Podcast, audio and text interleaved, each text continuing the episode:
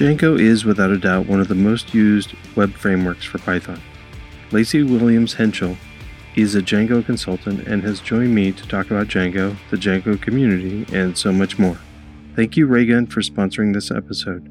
Top notch error, crash, and performance monitoring that's easy to use. More about them later.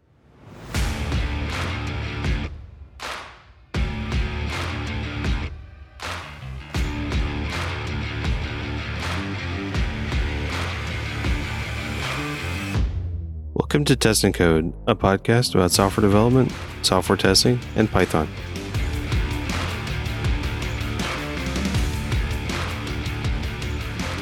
I am excited today on Test and Code to have Lacey Williams Henschel. So, welcome to the show. Hi, thanks for having me. We met at PyCon a long time ago, and I know that you do Django. That's about all I know about you. Yeah. So, tell me who you are. So, I've been doing Django now for what I guess like five or seven years. It's it's kind of hard to keep track.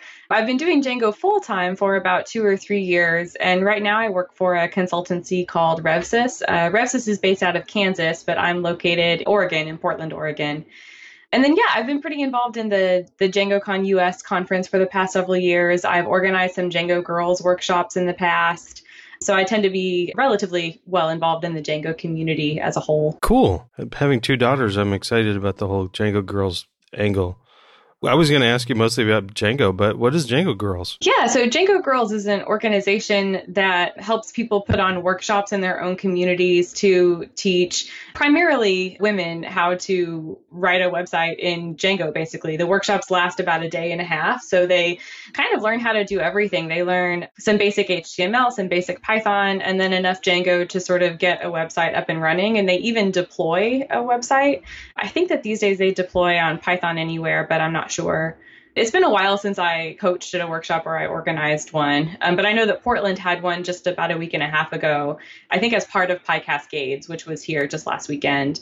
And then they also have their tutorial all online for free. And I think that it's a really excellent tutorial for someone who is brand new to Django and also brand new to coding because it just goes right into the basics of it doesn't it doesn't assume prior knowledge at all problem with some other tutorials that I, I can think of too. Like you just never know where someone's coming from. And so if you're someone who's coming from really not having any technical experience, then the Django Girls tutorial is really nice because it starts you from that very, very basic level and then builds up from there. Okay. How involved are you with the DjangoCon? I've been pretty involved for the past five years or so. I've been the chair before or the co chair before. I've also been the diversity and inclusion and financial aid chairs. Last year, I didn't have a formal role in the in organizing the conference, but I was still kind of available behind the scenes to answer questions and contribute to the website, contribute changes to some of the communications that we send out.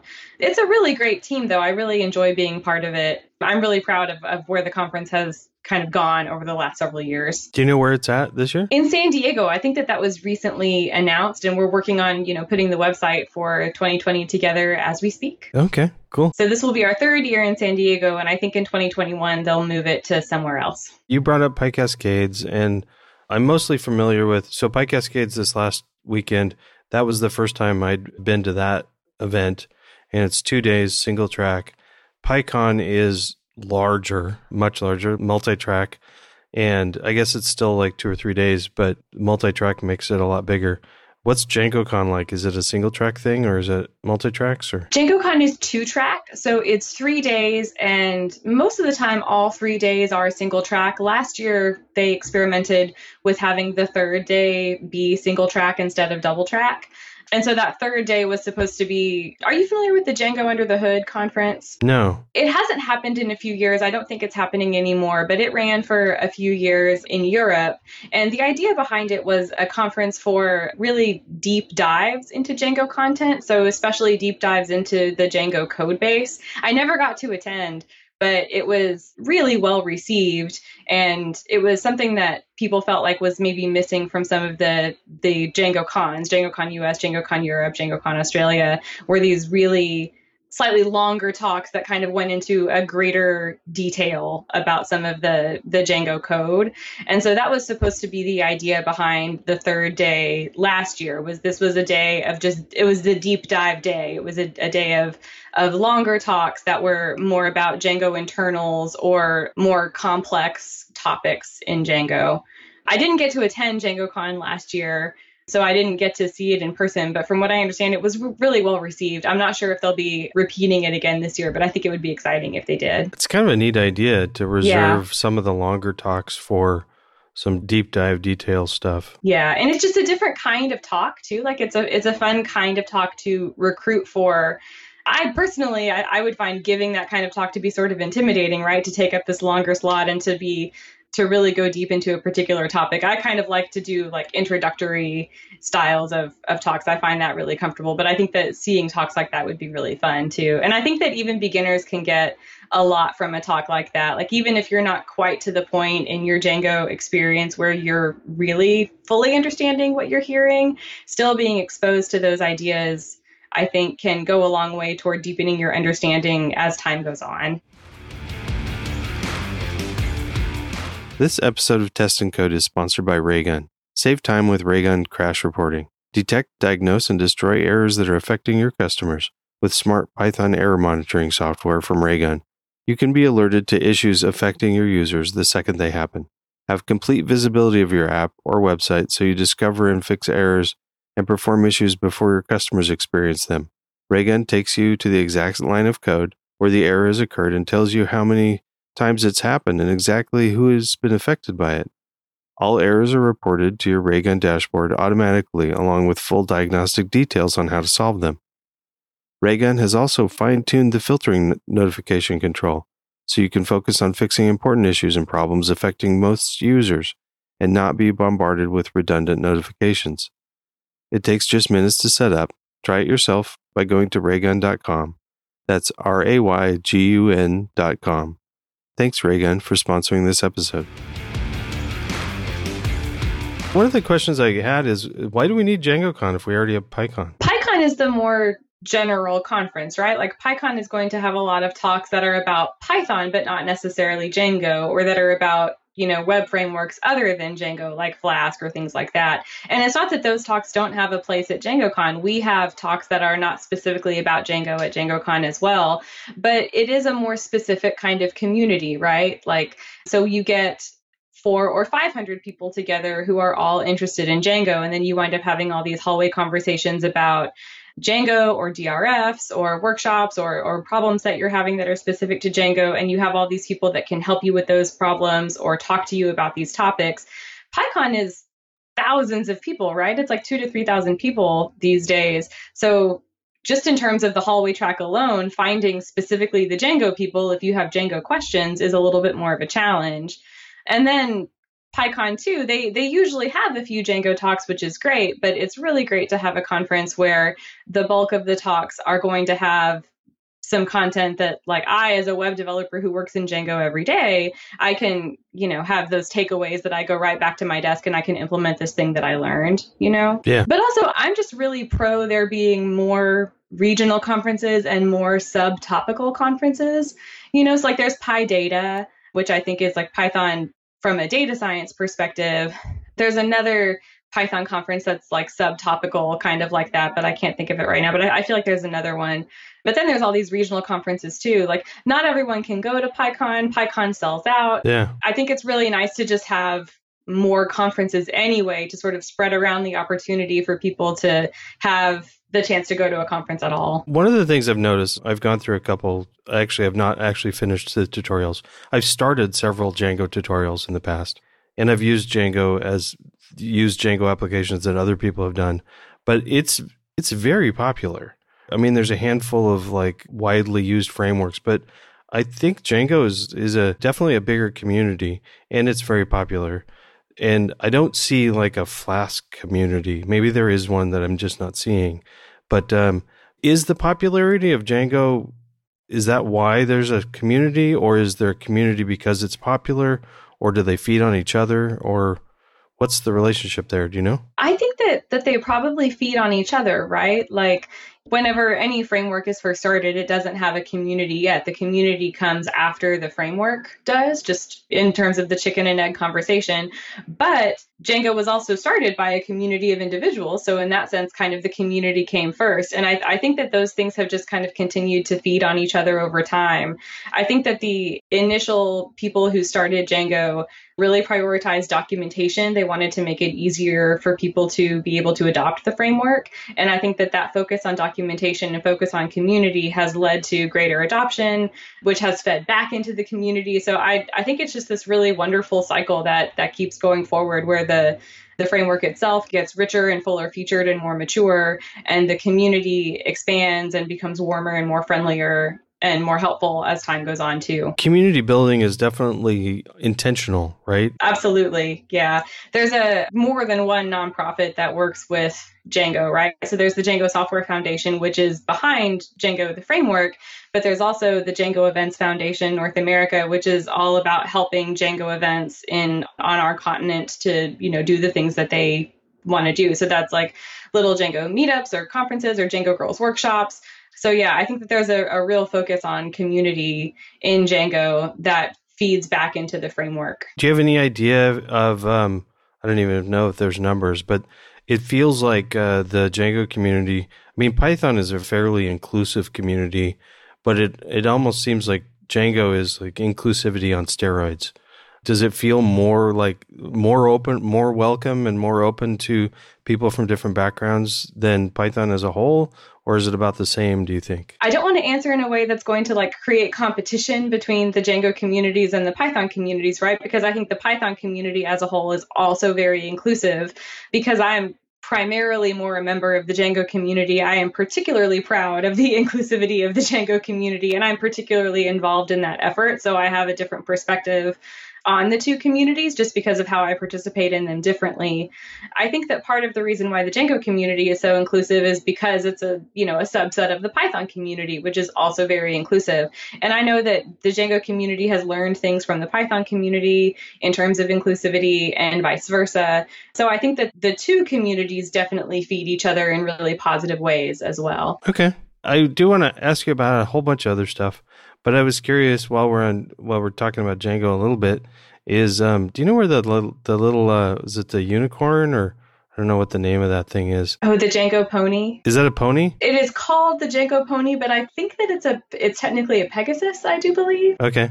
Has that always been part of it or? I think it's been part of it for a very long time. And I think that I have heard the origin story of it before, and I just can't remember the details of it right now. But I do think that the Django pony has been around for quite some time. And I think that it it's partly to the consternation of one of the original developers of Django. I think that there's someone who who was not a fan of it, and then it sort of became a joke because it was funny that this person didn't like it. I know, um, but I uh, I feel like the details are coming back to me really slowly. I think I've heard that it's something about when the framework was first started. I'm going to get details wrong. Someone's going to write in and say that she got this totally wrong, but the fuzzy details as I remember them have something to do with whenever the framework was first started, you know, going and, and discussing features for it and, you know, some like asking for a pony basically. And so then there was a, a Django pony to like represent the the bigger things on sort of the wish list of features over time. That makes sense. I hope I'm not just making that up. It's entirely possible that I am. I am definitely not the like keeper of the lore of the Django pony. Okay. I think I might have some of the details correct enough. when I was bouncing ideas of what we could talk about, you brought up testing. It's something that's near and dear to my heart. But what is uh, testing? How does that fit into your life? Where testing fits into my life, I've talked about this before, but for me, testing is a very comforting thing to do. I tend to be a pretty anxious developer. And once I learned how to write unit tests, I became much more confident in the code that I was writing and the code that I was shipping. Because whatever changes that I made, I knew if my if my tests passed, then well, at least I wasn't breaking anything that I was already testing for. That doesn't necessarily mean that the thing that I added didn't break something, right? Because you might find out that your tests are incomplete, that there's a, a case you haven't tested for. But it at least gives you a certain level of confidence that, you know, things haven't gone totally haywire. And so learning how to test was really great way for me to increase my own confidence as a developer and to kind of like combat the imposter syndrome that really plagued me for my first several years of in this career. Is that testing in within the aspect of a Django application or? Yeah, I write a lot of unit tests, of, of course. And testing, I feel like too kind of taught me a lot about Django. Like, you know, going into like the debugger helped me poke around and kind of learn what was happening at different stages in my code. Like I I feel like I learned so much about how Django REST framework works by learning how to write tests for it, you know, understanding how a response comes back from a view set, you know, understanding how to to to dig into those things. It can be really confusing at first whenever you're using a new library like Django REST Framework or something. And so writing tests is a way to not just test your code, but test your understanding of how your code works, you know, test your expectations about what your code is doing. And that can be a, a thing for for testing the accuracy of your code, but it can also just be a, a learning tool that you use for trying to understand the library that you're using in a deeper way. I love that you brought that up. I, I use that a lot and I forget to tell people about it is of just um, when interacting with a new service or a new a new library or something, I frequently bring up write little tests just to test my understanding or you know validating my understanding of a data structure even. Exactly yeah. Because it's like a little runnable. I use pycharm and you can just run my pytest tests right? It's just like a little runnable right there. I can write some code and see what it does. Whereas if i didn't use a test i'd have to just write a file i guess or, or run it in the REPL, but I don't really like to do that that too much. So. Yeah, I'll find myself, especially at the beginning of a project or like the beginning of some sort of task that's going to use a library that I've never used before. I'll find myself writing a little test that I I might just wind up throwing away. That is just a bunch of assert statements to affirm my understanding and almost always you know one fails and and then i get to be like oh this is this is different than i thought this is this will be fun yeah but it's a really quick way to learn I exactly think. now django correct me if i'm wrong is um the built-in test runner and stuff is built on unit test is that right? I believe so. Do you use that or are you a PyTest person or something else? I've become a PyTest person, which is relatively recent for me. But yeah, in the last like six months to a year, I've kind of adopted the PyTest style test. I really like using fixtures. I really can't call myself an expert or anything, but also PyTest has a lot of really helpful plugins. Just in general, the plugin ecosystem for PyTest is really rich, but there's specifically a PyTest Django plugin, which is nice too. So using that plugin, if I were going to start a a Django application. Is that a difficult transition to add on the, the PyTest support? I don't think so, but it's almost hard for me to say because I've only ever used PyTest in that context. Okay. So the, it's difficult for me to separate what is pure PyTest and what is PyTest Django because I, I sort of learned it as a unit. You know what I mean? But I have found it to be really straightforward. I think that the biggest thing that PyTest Django brings is the ability to add a fixture for the, the Django database. So like your models, you know, just like in with the regular Django test runner, your models will get, you know, created and then torn down without you having to do anything, which is nice. Yeah. So like for instance, you brought up the Django REST framework. Do you do things like I don't know, have like dummy data in there or how are you testing a, a REST something with fixtures most of the time like i'll i'll have a fixture for a particular object and then i'll retrieve that object and i will write a test to update that object and i'll write a test if i have permissions i'll write a test to try to update update that object and you know affirm assert that i don't have permission if i'm not supposed to or that i do if i if i do. Are you writing like final django applications as a job or? Yeah almost all of what i do these days is specifically django rest framework. Now RevSys does a little bit more than that. Like i have a, a colleague right now who's working on a flask application. I have colleagues that are more comfortable on the front end, which is, you know, really nice for us. We can we can offer more services to our our potential clients, but I tend to specialize specifically in Django REST framework and also Wagtail. The test that you write is that the for is that going to be the final test or do you have a do you have a team that ends up doing the final QA for it or something? Most of the time the tests that I write are the final test. So I try to make my tests pretty comprehensive because once I've handed off this project to, you know, the client and I'm not working on it any, anymore, I don't know if they're write any more tests, you know, like they sometimes they don't even have an in-house developer and so they're just going to go with what we give them until they have a need to change it, at which point they'll hopefully hire us again, right? Okay. Sometimes they might have an in house developer, but I don't know what that person's testing philosophy is. So I try to make, make my test pretty comprehensive so that I know Okay. that I'm shipping something that's reasonably well tested. And then I know too if I'm if I'm getting it back in a year, then if the tests haven't been updated, running the test will be a little clue to me as to like what has changed because a lot of times whenever if they update things themselves, they might not update the test. They might ignore the test if they fail. And so that can be a clue for maybe what needs to be updated in the code. So what is Wagtail? Wagtail is a CMS that is built on top of Django. Does working with uh working with Wagtail feel different than working with Django? Yeah, it's still working with Django, but Wagtail took me some time to really wrap my head around because it's it behaves in ways that for me felt different than just traditional Django and part of it is because because it's a CMS it enforces specific types of model relationships and so you're not just creating your own models and associating them with one another on the fly the way that you're used to. To in order to relate your models to one another in Wagtail, you need to use some of Wagtail's specific fields to do that so that things like for a blog, for example, so that things get displayed in the right way. It's really powerful and I've grown to really enjoy using it, but it was conceptually kind of a tough hill to climb initially. And is there are there ways to test it also? Yeah, but I've had a hard time testing it as well as I have wanted to. Like my instinct is to maybe over test. I could probably stand to, you know, back up a little bit sometimes. I found Wagtail to be kind of difficult to test the last time that I was working on it and it's been about a year since I did anything with Wagtail, so things may have changed. But there is a Wagtail Slack and I have found that to be really helpful. There are some really wonderful developers in the Slack. And so I had asked them some questions about how to test different things, and they were more than willing to try to help me debug what was going on with my tests. Now I'm uh, going to ask a like a completely wild tangent question. I didn't need to warn you about that, but uh, if I've got a database of stuff that I built up with other stuff, like uh, I've just filled it up with basically some other way, I'm filling up a database of information.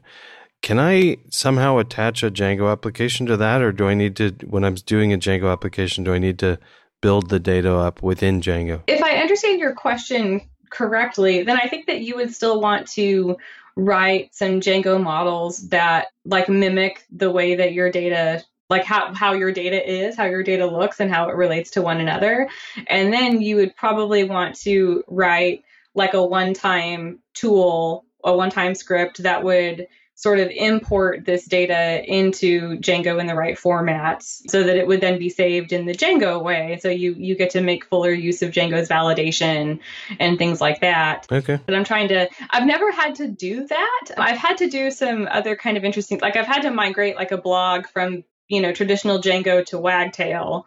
But that was still within Django, right? Yeah. It was a little bit different. But I do know that like we've done some some kind of data imports like that. And and the the way that we've handled it at RevSys has been to create the Django models and then run an import script to import the data in the formats that we needed and to kind of handle it that way. And that that has worked okay, but whenever you're dealing with something like that too, there's always this chance that the existing data isn't as clean and well formatted as you would ideally like it to be. And so then you have some business decisions on how to handle that. You know, like if you want this field to, for example, like to, you know, to do one example, like to only be numeric in the future, but it turns out that you have some old data where it's maybe not perfectly numeric. You, you have to kind of decide what you want to do with that. The Django tra- databases are traditionally the SQL style database, right? Yeah. Getting up to speed, you mentioned the the uh, Django Girls tutorial. Django, I think you is that right? Django Girls tutorial. Yeah. Is that a decent place for really anybody to start? Like if I already know how to program Is that a decent place to start, or do you have other recommendations? I think that's a great place to start. It's still one of my favorite introductory Django tutorials. There's probably stuff that you could skip, like there's a introductions to HTML, CSS, and Python in that tutorial. If you're already comfortable in those, then you could just skip those and go straight to the Django portions and get a good sense of what you needed to from starting from there. I also think that the Django tutorial that's in the Django documentation is pretty good too. I feel like that's a pretty good place to start start.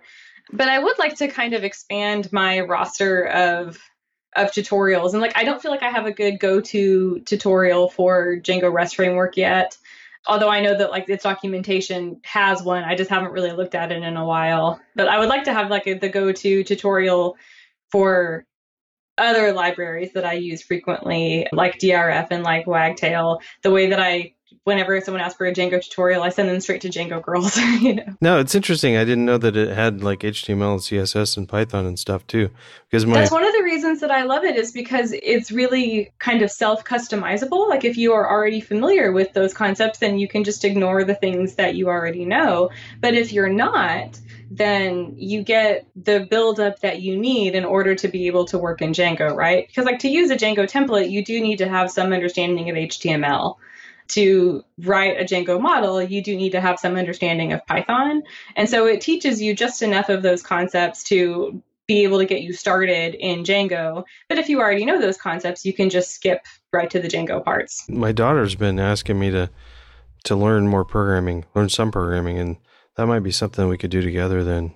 It'd be kind of fun. I think so, yeah. Thank you so much for coming on. I want to make sure that you had the opportunity to talk about everything that you wanted to. Did we miss something you wanted to discuss? Uh, no, I think I'm good. Thank you so much. You said you were still in the Portland area. Did you go to PyCascades? I didn't. No, I had a baby last October, and so and I I just went back to work about a month ago. So I've been um, kind of reserving my weekends for time with her. So I skipped it this year, but I hope to be able to go to PyCascades next year. I know it won't be in Portland next year; it'll be somewhere else, but but still. Well, congratulations. Thank you. Is it your first? yes. Yeah. How exciting! It is exciting. It's been really fun. Yeah. Yeah. Just thinking about having a small child hurts my knees, but. Um, there is that. Yeah. well, thank you. This has been fun. And um, yeah, thanks. Awesome. Thank you. Thank you, Lacey. I think I'm more excited than ever to go learn about Django. Thank you to Patreon supporters for continuing to support the show. Join them by going to testandcode.com slash support. Thank you to Raygun for sponsoring this episode. Check them out at raygun.com. That's R-A-Y-G-U-N.com. That link is also in the show notes at testandcode.com slash 103. That's all for now. Now go out and test something.